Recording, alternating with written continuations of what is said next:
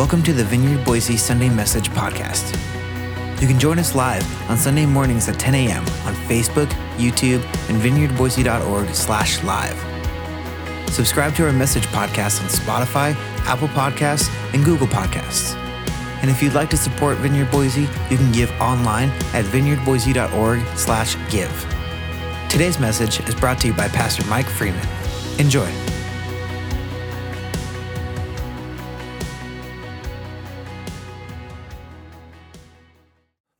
I always tell myself when I'm doing this, I'm going to take it easy during worship. but I can't on these mornings. So I've literally already expended all energy available this morning, which means I'm working on divine reserves. Your prayers are appreciated. Of course, if I pass out before we're done, be not alarmed. Just raise, prayer, exit. You got a bonus. Ah, well, shalom, my friends. My name is Mike, and I am your server today. Although I'm not here to take your orders, parents perishes, and so the rich man also will fade away in the midst of his pursuits.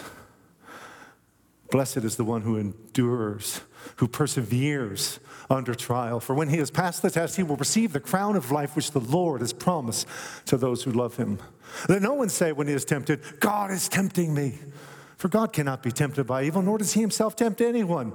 But each one is tempted when he's drawn away and enticed by his own desires. And then when desire is conceived, it gives birth to sin. And sin, when it's full grown, brings forth death. So don't be deceived, my dear brothers. Every good gift and every perfect gift is from above, coming down from the Father of the heavenly lights, who does not change like shifting shadows. Of his own will, he brought us forth by the word of truth that we might be a kind of first fruits of all that he has created. You know this, my dear brothers, and so therefore let everyone be swift to hear, slow to speak, slow to anger. For human anger doesn't bring about the path of God, of justice and righteousness in this world.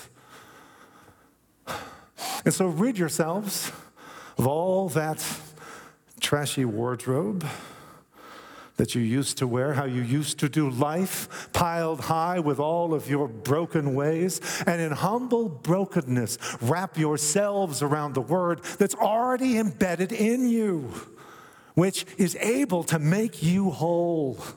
But you must be doers of the word and not hearers only, deceiving yourself. If anyone is a hearer of the word and not a doer, well, this is like a man observing his natural face. You know that one that he was born with? Observing it, studying it carefully in a mirror, for he observes himself, goes away, and then, who am I? What do I look like? He forgets. But whoever stoops, stops and stoops to look in to the perfect Torah, the divine pathway of instruction and life that sets us free and is not a forgetful hearer, but a doer of the work, a poetes ergo, a craftsman of deeds. This one will be blessed in what he does. If anyone thinks, he is religious, but has a runaway tongue. He deceives his own heart and his religion. Useless. Religion, pure and untainted, is this to help orphans and widows in their troubles, and to keep oneself, thusly, unspotted by the world. My dear friends, don't hold the faith of our Lord Jesus Christ, the glorious Lord, with partiality. For if there should come into your assembly a man with gold rings, clothed in fine apparel, and there also comes in a poor man in filthy clothes, and you pay attention to the one wearing the fine clothes and say to him, Oh, you sit here, sit here in a good place. But you say to the poor man, Oh, uh, will you please over there? Or, or, or just sit here at my feet. Have you not shown partiality among yourselves and become judges with evil thoughts? Isn't it the. Hasn't God chosen the poor of this world to be rich in faith and heirs of the kingdom which he promised to those who love him? But you have despised the poor men. Isn't it the rich that oppress you and drag you into the courts? Aren't they the ones that blaspheme that noble name by which you were called?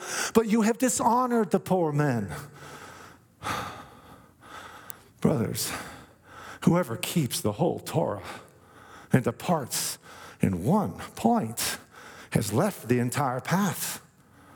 For the one who said, Don't murder, also said, Don't commit adultery. Now, if you don't murder, but you do commit adultery, or vice versa, you become one who has left the path. You become a transgressor of the law. So speak and so act as those who will be judged by the perfect law that sets us free. For judgment will be without mercy to the one who has shown no mercy, but mercy triumphs over judgment. My brothers, what use is it if you say you have faith, but you have no deeds to back that faith up? Can that faith save you?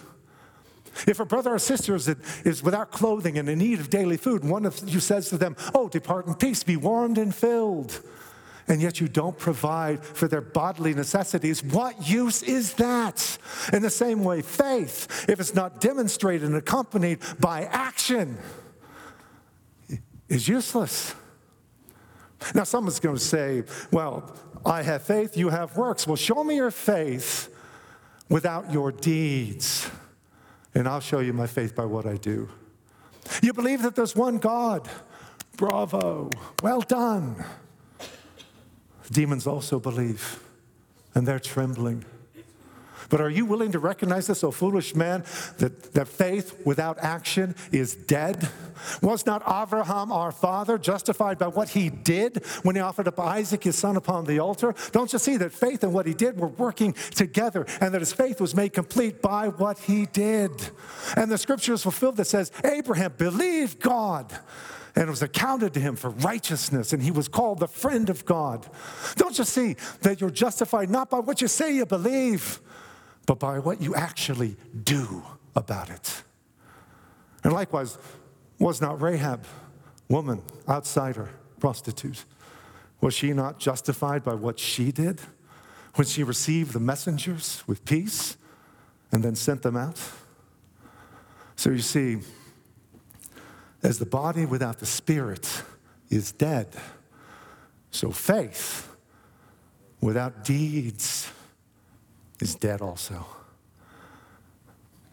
Brothers and sisters, don't many of you become teachers, rabbis, reverends, pastors? What are you thinking? because you know that we will receive a stricter judgment. For many things, we all stumble. If anyone doesn't stumble in his speech, well, then he's a perfect man, able to control his whole body as well. Indeed, we put bits in horses' mouths so that they may obey us, and we turn about their entire body as well. Consider also the ships, though they're so large and driven by fierce winds, yet they're turned about by a very small rudder wherever the pilot desires. Even so, the tongue is a little member and boasts great things. Behold, how great a forest is kindled by such a small fire, and the tongue is a fire. The world of iniquity among our members is the tongue, defiling the whole body and setting on fire the course of one's life, and it is set on fire by hell. For every kind of beast and bird, of reptile and creature in the sea is tamed and has been tamed by humankind, but no one can tame the tongue. It is a restless evil full of deadly poison. Whether we bless our God and Father, whether we curse men and women who are made in the image of God. Out of the same mouth proceeds blessing and cursing. Oh, my brothers and sisters, it ought not to be this way. Does a fountain produce both fresh and bitter water? Does a fig tree, my brothers, bear olives or grapevine figs, my sisters? Even so, a salty spring does not produce fresh water. So, who then is wise and understanding among you? Let him show it not by how he talks, but by how she walks, in the meekness that comes from wisdom. But if you have bitter envy and self seeking in your heart, don't boast and lie about the truth. That, that wisdom's not from above, it's earthly, unspiritual, and demonic. For where bitter envy and rivalry and petty, where that is, there is confusion in every vile deed. Ah, but the wisdom that is from above is first pure, then peaceable, gentle, willing to yield, full of mercy and good fruits, without partiality and without hypocrisy, and peacemakers who sow in peace are the ones to raise a harvest of righteousness. So, what's the source of conflicts and what's the source of quarrels among you? Don't they come from the desires that are at war within you? You want something and you can't have it. You're ready to kill for it, and still you go on struggling for it. You don't have because you don't ask. And when you do ask, you don't receive because you're asking with wrong motives, that you might consume it upon your own pleasures and desires. Adulteress says, seriously, don't you know that those who would be a friend of the world make themselves an enemy of God? Or do you think the scripture speaks in vain? The spirit that he, he made to dwell in us lusts to the point of destructive envy. And you think God's going to keep pouring more grace on that? What does he say? God resists the proud, but he gives grace to the humble. Submit therefore to God. Draw near to God, and he will draw near to you. Resist the devil, and he will flee from you. Cleanse your hands, you sinners. Purify your hearts, you double minded. Be afflicted and mourn and weep.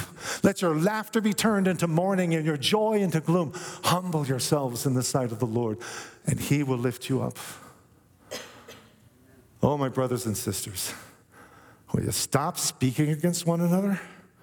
He that speaks against his brother or judges his brother speaks against the Torah and judges Torah.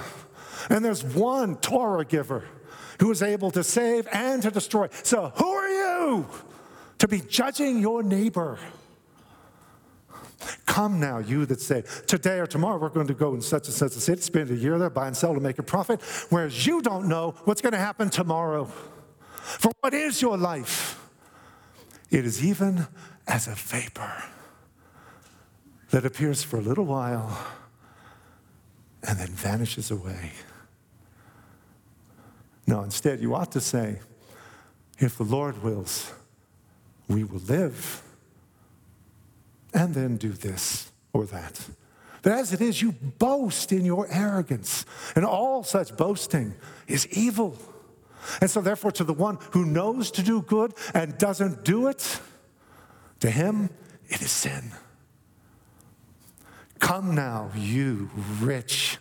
Weep, howling for the miseries that are coming upon you. Your riches have rotted, your garments are moth eaten, your gold and silver have corroded, and their corrosion will be a witness against you and will eat your flesh like fire. You've heaped up your treasures in the last days. Behold, the wages of the laborers who mowed your fields, harvested your food, lined your shelves, sewed your clothes, assembled your electronics the wages which you kept back by fraud cry out. And the cries have reached the ears of Adonai Savaot, the Lord of hosts. You have lived on the earth in pleasure and luxury. You've only fattened your hearts on a day of slaughter. You've condemned, you have murdered the innocent, and he does not resist you. So be patient, therefore, my brothers and sisters. Be patient. Behold, the farmer waits for the precious fruit of the earth, waiting patiently for it until he receives the early and the latter rain. And so you also be patient. Establish your hearts. The coming of the Lord is at hand. Take, my brothers, as an example of patience and suffering, the prophets who spoke in the name of the Lord. Behold, we count them blessed who endured. You've heard of the patience of Job, yes? And have seen the outcome of the Lord's dealings with him, that the Lord is very merciful and full of compassion. So you also be patient and establish your hearts because his coming is at hand. And, brothers, I'll say it again, and sisters, stop grumbling. Quit your grumbling. Stop grumbling against one another, my brothers, because the judge is standing at the doors. And above all, will you quit the oaths, piling oath on top of oath on top of oath on top of oath? Stop it. Learn how to say yes and mean it. Equally important, learn how to say no and mean it, lest you fall into judgment. Is anyone among you suffering? Let him pray. Is anyone among you cheerful? Life is good. Then let him sing songs of praise. Is anyone among you sick? Well, call for the more experienced among you. They've seen this before. They've, they've got the wisdom of years. They're seasoned. Call the elders and let them pray over you anointing you with oil in the name of the Lord, and the prayer of faith will save the sick, and the Lord will raise him up. And if he has committed sins, he will be forgiven, healed on every level. See, the ongoing prayer of the righteous is powerful and effective. Elijah was a man with a nature like ours. He prayed earnestly that it might not rain, and it didn't rain for three and a half years. His neighbors were not pleased. And then he prayed again, and prayed again, and prayed again, and prayed again, and prayed again, and prayed again, and prayed again. And heaven gave its rain, and the earth produced its harvest. Oh, my brothers and sisters. If anyone among you wanders from the truth and someone cares enough to go after him and bring him back, let that one know that he who turns a sinner from the error of his ways will save a soul from death and will cover a multitude of sins. This is God's word. Uh, uh. I appreciate that, but you're only making it weird, okay? that wasn't my speech. This was, of course, Book of James, who more correctly would be named Jacob. Because, and I did apologize to this James beforehand, there is no James in the Bible. Okay, I, I, went into my little pet peeve in the devotions this week, so you can go back and listen to that. If, if, but they're all Jacobs, they're all Yaakobs. But James sounds a lot less Jewish. That's the brutal truth of it, people. Can we really listen and follow a Jacob? God of Jacob. Wow. It's my favorite name for God, actually. This is a Jacob. Anybody remember the derivation of the word Jacob? What does it mean? Heel catcher, okay. We don't go around saying, hey, you're a heel catcher, aren't you? People say, what? So let's just get something a little bit modern in our translation. What is a heel catcher? Usurper. Okay, usurper. Okay, you're talking like the founding fathers now, though, but uh, cheater, con man, a heel. We actually just get the heel parts, you've got it. I am the God of the heel, not the hero. Wow. Okay. I just served you the main course of Jacob's letter. What shall we call this? Because this would be my friend Simon, this would be sermon number two at this point. This is the second talk. Normally, I would just get up and recite James and be done and have mercy, because mercy triumphs over judgment. And right now you're feeling merciful and triumphy. And now I'm going to talk and just totally ruin everything. So, what shall we call this? Desserts? Maybe a palate cleanser. Because I remain Mike, your server. Yes? I have two anchoring practices. Because, not to be outdone, I don't merely have a paragraph for you. I don't merely have a verse or two verses or five or six. I just gave you 108. Because my anchoring passage is the whole necklace of this string of pearls in James. I didn't set out to make it so, it just happened. Okay, now, uh, Rob, there is a picture. We can show the picture here, the first picture. Okay, it might come. Is Rob still up there? Am I? Okay, all right, all right, all right. That, that, okay, good. We'll go with that one. That was a spoiler on the first one. Okay, okay. this is me in 1977. That means me on your right. The young, tall fellow with all of that glorious dark hair. All right. I still have the hair. It's changed a bit though. 1977, I was 18 years old. Next to me is standing Harmon Thompson. Uh, Harmon Thompson was my first mentor. You see, and, and I recounted my story a bit in the devotions. So, you know, go to Green Pastures if you don't know what I'm talking about when I say devotions. It's Green Pastures. You can go, you can listen to me if you want to go to your, you know, wherever you get your, you know, your apps, find Green Pastures and, and listen to Saturdays, yesterdays. And I tell the story a bit. But uh, as an 18 year old, I found myself in a family, a little Church of Christ in the San Fernando Valley. Harmon Thompson was Harmon. He led an Old Testament study on Tuesday nights. Mostly it was the older people. This is a church with a mix of old people, young people, youth. We all worship together in the same room because you can do that when you've got 70. And that's just what we did. Um, and Harmon invited me in. Harmon empowered me, um, said, Here, he's going through Kings, and he said, Take Hezekiah. Tell us about Hezekiah on a Tuesday night. And so I'm here I am, the 17, 16 year old kid, however I was. But Harmon empowered me, he gave me the Strong's Concordance, this one right here, to be exact, okay, which I still have. Um, he signed it to Mike Freeman, um, just in case I was confused as to which Mike he might have had in mind. Use it to explore the riches of the Word. Harmon and Reva Thompson, June 1977. It was glorious to actually have to use this yesterday to prepare for this. Because, yes, I use concordances too. I got into a habit because I was infected, a viral infection of hunger for the Word from which I have never recovered.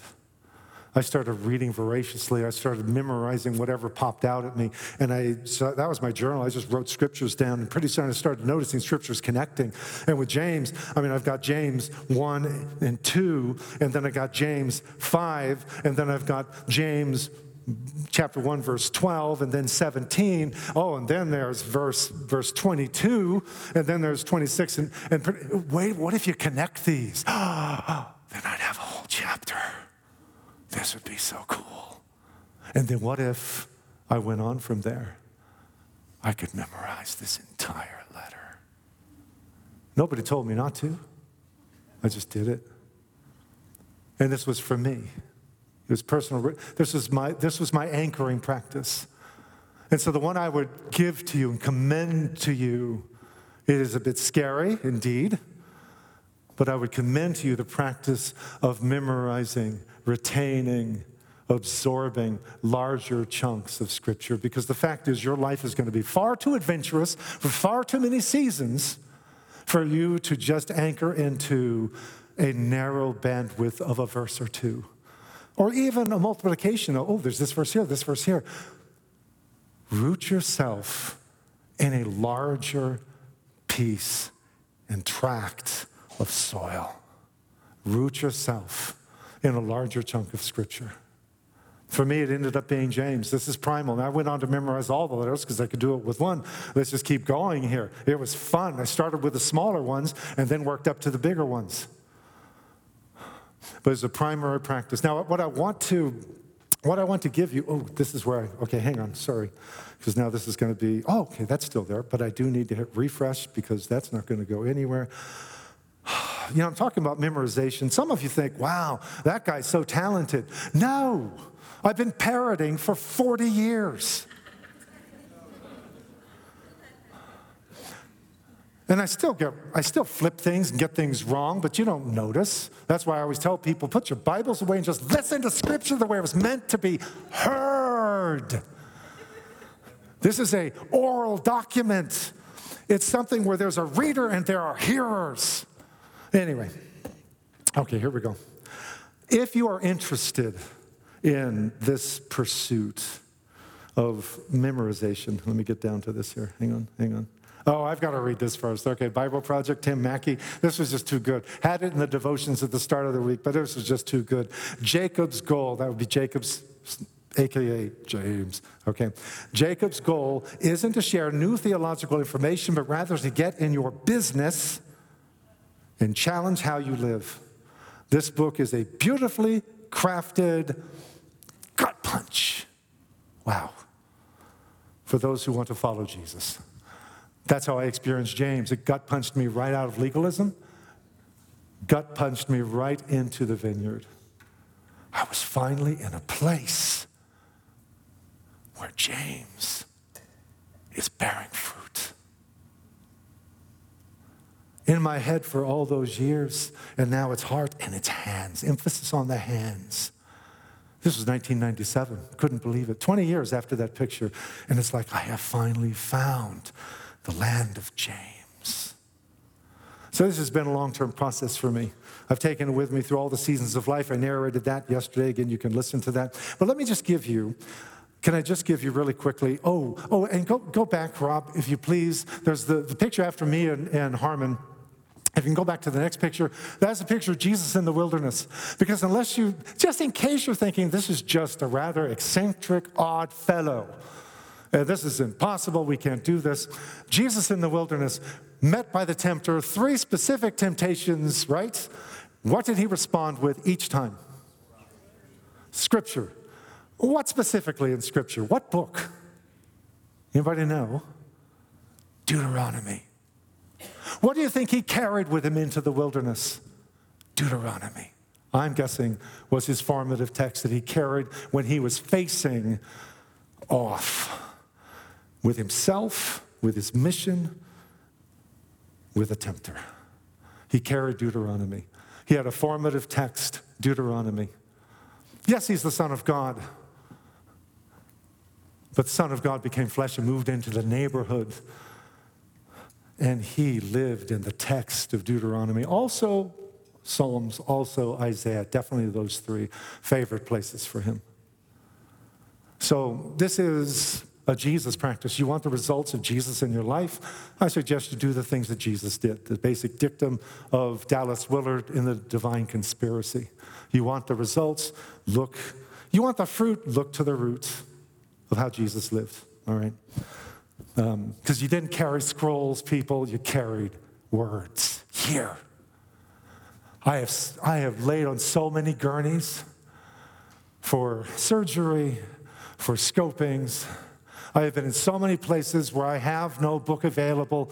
Long before there was ever a phone to go to Bible Gateway and call it up real quick, if I could even have access to my phone at the moment. But when you've got it here, you've got it here. All right, so how do you do this? How do we do this? Okay. Number one, find a complete thought. Forget verses. Hmm.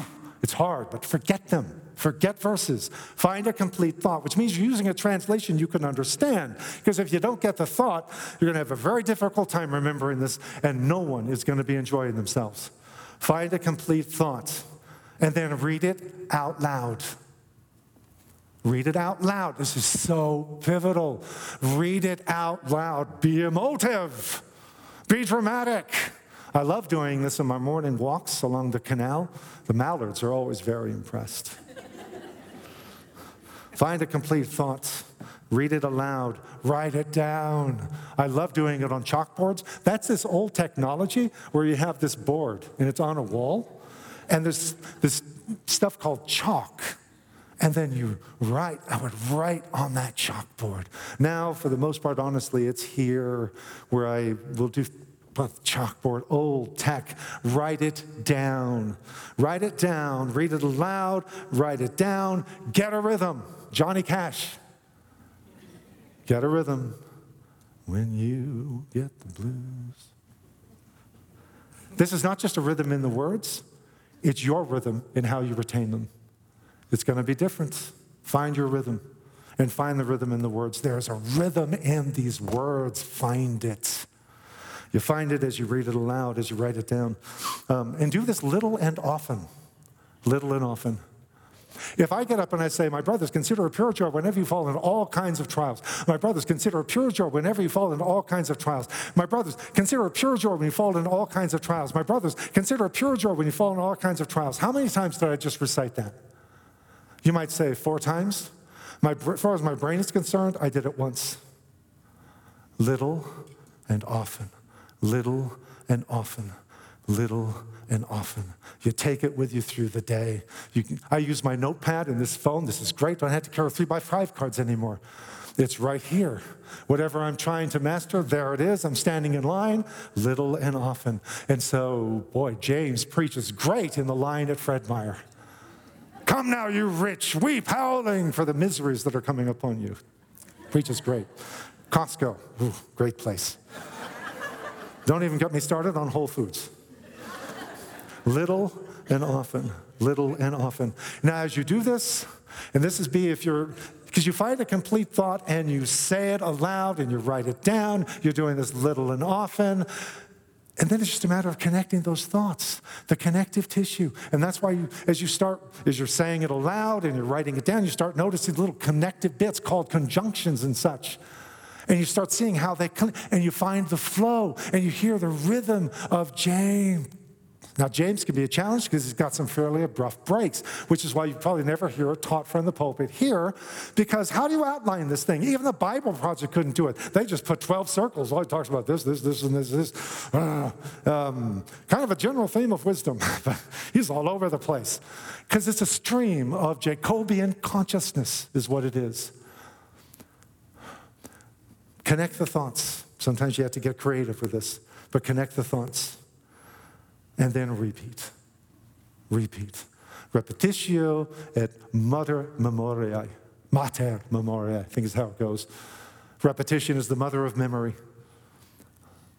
Do I have a gifting for memorizing scripture? No, I'm a human being who flunked. Oh gosh, my grades were so pathetic in the ninth grade. It was actually an English teacher in the 10th grade that empowered me. I wrote an essay and she read it in front of the class. I'm this nerdy kid at the back that usually is just target practice for others. And she read it and she said, All of you did so pathetically, but here's one that gets a C plus, best paper in the class. And she read it. and I'm thinking, This is not a good day. But a part of me is remembering, like Mr. Keating in Dead Poet Society, don't you ever forget this moment. And I haven't. I can write, which means I can think. Whoa. I can read, I can write, I can think. Whoa. Teach your kids this, you'll be doing well. rest will follow. Um, repeat, repeat, repeat. Keep adding those thoughts, in, but find something. Sermon on the Mount. Oh, how I wish what would my life have been like if I let the Sermon on the Mount mess me up for the last 40 years? It's been James, very close. It's like another version of the Sermon on the Mount through his brother, because his brother just had to explain what his other brother was actually saying. That's 108 verses. Okay. Simon, I think you would say this is probably my third sermon. It's just ancient practice, anchoring practice number two. It is ancient, it is anchoring. It, and these will be the two specific verses and they are specifically 1 26, 27. If anyone thinks they're religious, but they have a runaway tongue, They deceive their own heart, and their religion is empty show. What does that say about our world of podcasts? And what does that say about me, a pastor with a runaway mouth up here? Wow. Because where there are many words, what is not absent? Sin. Yeah? Yeah, religion is an empty show with that runaway mouth, my friend. Religion, pure and untainted before our God and Father, is this coming alongside orphans and widows and helping them bear the often crushing weight of life. Yes, I've gone into full Mike's amplified version at this point. These are all in the Greek words. I'm just working off the Greek words here. Thlipsis is crushing weight, it crushes you like Gethsemane, you understand? Those, someone being crushed by a Gethsemane doesn't just need a tract. They don't just need an encouraging word. Now, sometimes that can be like a cup of cold water. Don't misunderstand me, but my point is somebody bearing up under the crushing weight of life just needs you to show up and be there in silence or in speaking as needed or in serving as called for. Be there coming alongside them and helping them bear the often crushing weight of life, and in so doing, keeping oneself unsullied by the means and methods of a cold, callous, and calculating world. Oh, that'll serve as an anchor piece as well as anything in James. And it also explains why I'm here. This is why we stayed here. It wasn't because of the bistro tables that filled this room. It wasn't because of, well, at that time it was Casey Coram. Casey Coram, ah, John Jones, Ian, Ian Townend. Ah, wow. Amazing. But it's not where we stayed. We stayed because there was a pantry in what was, was now my office. And I looked at Lorraine and said, We can go give food to the poor here and pray for them. What? And we did.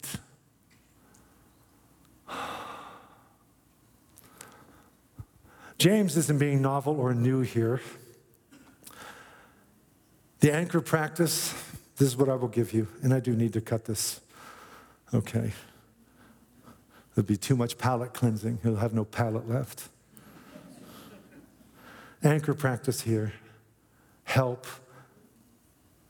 that one in need right there. That one. Mother Teresa said it never worry about numbers, help one person at a time, and always start with the person nearest you. Now, she had numbers. I mean, I looked up. I actually did a search. Where is it? Where is it? Oh, yeah. It was a search for how many people did Mother Teresa help feed at the time of her death, Mother Teresa's missionaries of charity had over 4,000 sisters, an associated brotherhood of 300 members, and over 100,000 lay volunteers operating 610 missions in 123 countries. That's a lot of numbers, Mother Teresa. But Mother Teresa says, no, never worry about the numbers. Help one person at a time. Do what, do for that one what you wish you could do for all and start with the person nearest to you. I used the concordance yesterday, uh, this concordance, looked up widows because I knew there were, I knew there were seven passages in Deuteronomy, and um, uh, okay, I'm really trying to be responsible this morning with your time. There are seven passages in Deuteronomy, and I've got them all listed here. How about I just read them real quick? Okay, what is Deuteronomy? Anchor passage for Jesus of Nazareth. Yeah.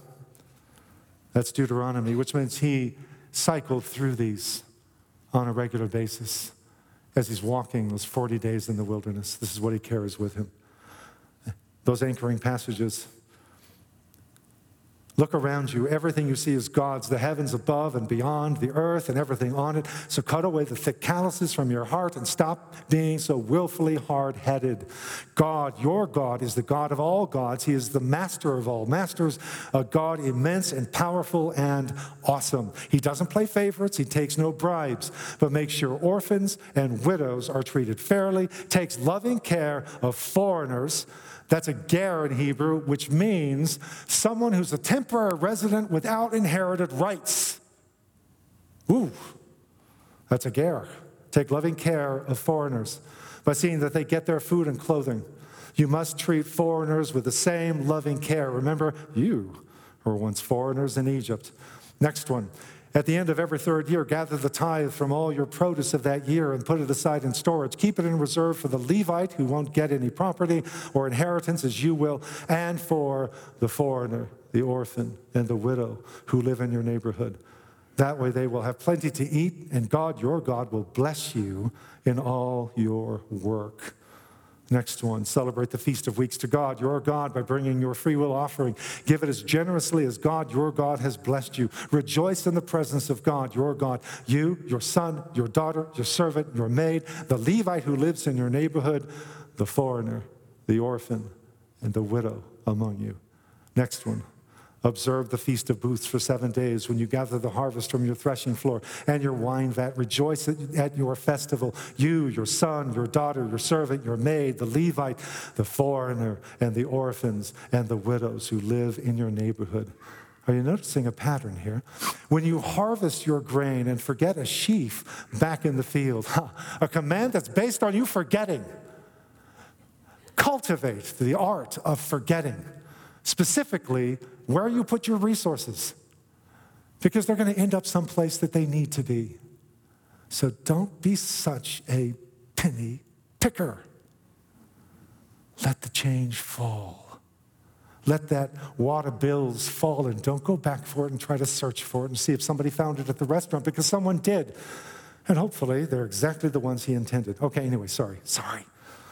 When you harvest your grain and forget a sheaf back in the field, don't go back and get it. Leave it there for the foreigner, the orphan, and the widow, so that God, your God, will bless you in all your work. And when you shake the olives off your trees, don't go back over the branches and strip them bare. What's left is for the foreigner, the orphan, and the widow. And when you cut the grapes in your vineyard, hello, don't take every last grape, leave a few for the foreigner, the orphan, and the widow. I should have you all saying the chorus here. Don't ever forget that you were a slave in Egypt. I command you, do what I'm telling you. I think this is the last one. Every year, every third year, the year of the tithe, give a tenth of your produce to the Levite, the foreigner, the orphan, and the widow, so that they may eat their fill in your cities. And then, in the presence of God, your God, say this I have brought the sacred share, I have given it to the Levite, foreigner, orphan, and widow what you commanded, I've done. I haven't detoured around your commands. I haven't forgotten a single one. Ah, is that a single one? Commands? Or a single one?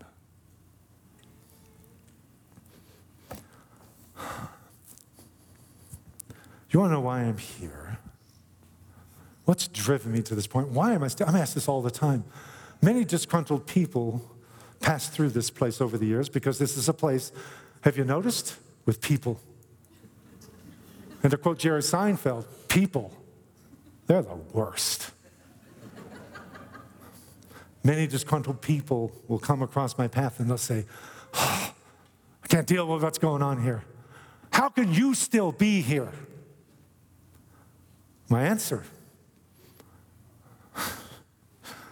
we feed the foreigner and the orphan and the widow. And when that is happening, God dwells. Everything happens in this room is a delightful bonus, and God is pleased. But God's heart dwells where we are on our knees, wearing an apron, and serving the foreigner, the orphan, and the widow. Why am I here? Because when that hall was brand spanking new, this would be what, 2003, 2004? It was a Wednesday night, and somebody came through saying, I need a pastor. I immediately, I was so tempted to do Peter's thing. I do not know. I have no idea. I at least had the sense to ask, Oh, what do you need? Okay, yeah, I'm a pastor. All right, at least couched it. All right. Because depending on what they said, it would be, let me find you one. we'll find who the pastor on call is. All right. This is a woman from our community. No, yeah, from our community, not our community, from the community. She was driving on Chinden. She saw what looked like a very haggard old woman with a big German Shepherd dog. She's clearly homeless, foodless, helpless, hopeless. And she picked her up and brought her up the street here. She brought her and sat her in Heritage Hall, right beneath the stained glass window. And then she went to look for a pastor. And so I say, okay, uh, what, what, what, can, what can I do for you? And she said, I brought this woman here because you people help people. Yes? Yes, we do. That's what we do. Who do you have? And she led me out to her, and then she took off. And I'm with this woman who was older. Well, it wasn't the years, it was the mileage.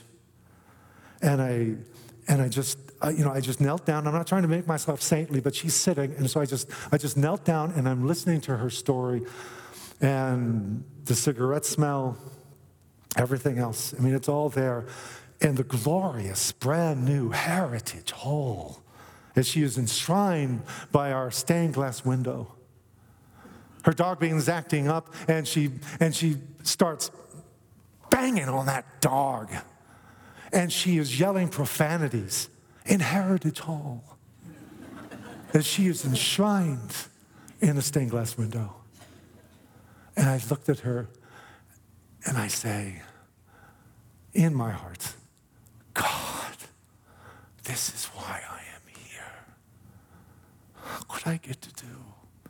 I get to bless your daughter. I get to tell her you're her, you are her daughter. So I went and I found Kelly Murdoch, who uh, we were actually co-leading a group at that point, and I said, Kelly, I need you to come. We're gonna we're gonna find this woman a place to stay for the night, and we're gonna pray for her, give her what else she needs. And so we did. It was actually Chinden Motor Inn. I always hate leaving anybody at Chinden Motor Inn. There's so many. Anyway, but that was what was available, and she was happy and thrilled for it. And then we both just took turns praying for her. You are a daughter of God. This too is a daughter of Abraham. Yes? This is why I'm here. Because this is the anchor practice that we embrace here. I would love to take time to, well, goodness, we have Steve and Debbie over here. We've got Mick and Chris over here, and, and they are stewards in our food pantry currently. And then, and then we've got Karen, oh, Karen, Karen over here, medical clinic. I don't, Velma, gosh, the names. I don't know if I have all the names, but God has all the names. Karen King and her beautiful husband, Jack. Think they're on the coast, the garden. Tiffany's, Chad and Angela, feeding God's children. Last month, I did a three header funeral in the park, Julia Davis Park, under a spreading tree. There were three people that were all connected. That I'm doing that memorial service for them. And right across the street, feeding God's children is happening. It was the Pursuit team doing it that day. And so on one side of the street, we're burying and comforting. On the other side of the feet, we're feeding and encouraging the foreigner, the orphan, and the widow. I would just like, if you, oh gosh, Steve, I don't know what to do with this. Steve is going to be up. I'm going to leave it for you to do. I just want to, no, I'm going to do it. Could you just stand if you're involved, volunteering out in the pantry? In the garden, in the medical clinic, feeding God's children. Just go ahead and stand.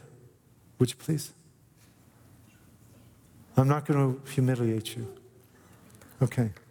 Okay.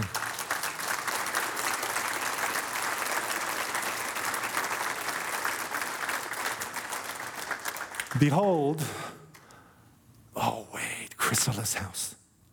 Yeah, stand up. Oh, gosh. Wow. Okay. Okay, now I'm going to celebrate recovery and I'm looking for Janet. Okay, so that's the thing. Once you start, these are the ways we minister to broken lives. Behold, the other worship team that's not on this stage, but is on that one. And wherever the stage is found, that's where you show up. Leave. God bless you. Okay. I didn't humiliate you too much, did I? Okay. My time is up. Palates cleansed away. I will ask you all to stand. And let me just pray. Let me just pray. Let me just pray for God to do with all of this what He would. Adonai Sabaoth, Lord of hosts, you have bared your arm, a hand that is stretched out still. Thank you for the way that's happened in this place, Lord. From the earliest days, Father, our hearts have been set to engage our hands to help the foreigner and the orphan and the widow, the most needy, the most vulnerable among us, Lord. Father, thank you for that anchoring value in this place. And let that flame burn brightly. We pray, Father, for provision for the pantry as these are difficult times, Lord.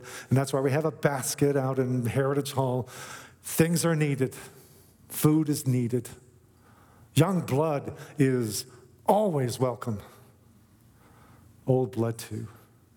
Blue blood, red blood, all of it welcome, Lord. Thank you that this is a place where we can find a home in which our hearts can be engaged and our hands, Lord, can be busy in your work. So fill us, God. And I pray for each one that's present here, that leads, that oversees, that serves. Oh, Lord, anchor us. And I would pray for an anchoring, a deep hunger, Lord, to anchor in larger chunks of Scripture, Father, that we can take with us and that will sustain us when our devices will no longer work. And when there's not a book available, because what's a book? But we will have it in us, Lord. Lord, we pray the prayer of James, having rid ourselves of that old wardrobe and all of its broken waves in humble brokenness to wrap ourselves around the word already embedded deeply within, which is able to make us and all around us whole. And we ask in the name of the Father and of the Son and the Holy Spirit. Amen. Amen. Amen. All right. Shalom. Go make the invisible God visible. There are words on the screen. Read the words. People are here to pray with you. If the word up there applies, come. If one of those doesn't apply, but you have something you need prayer for, come.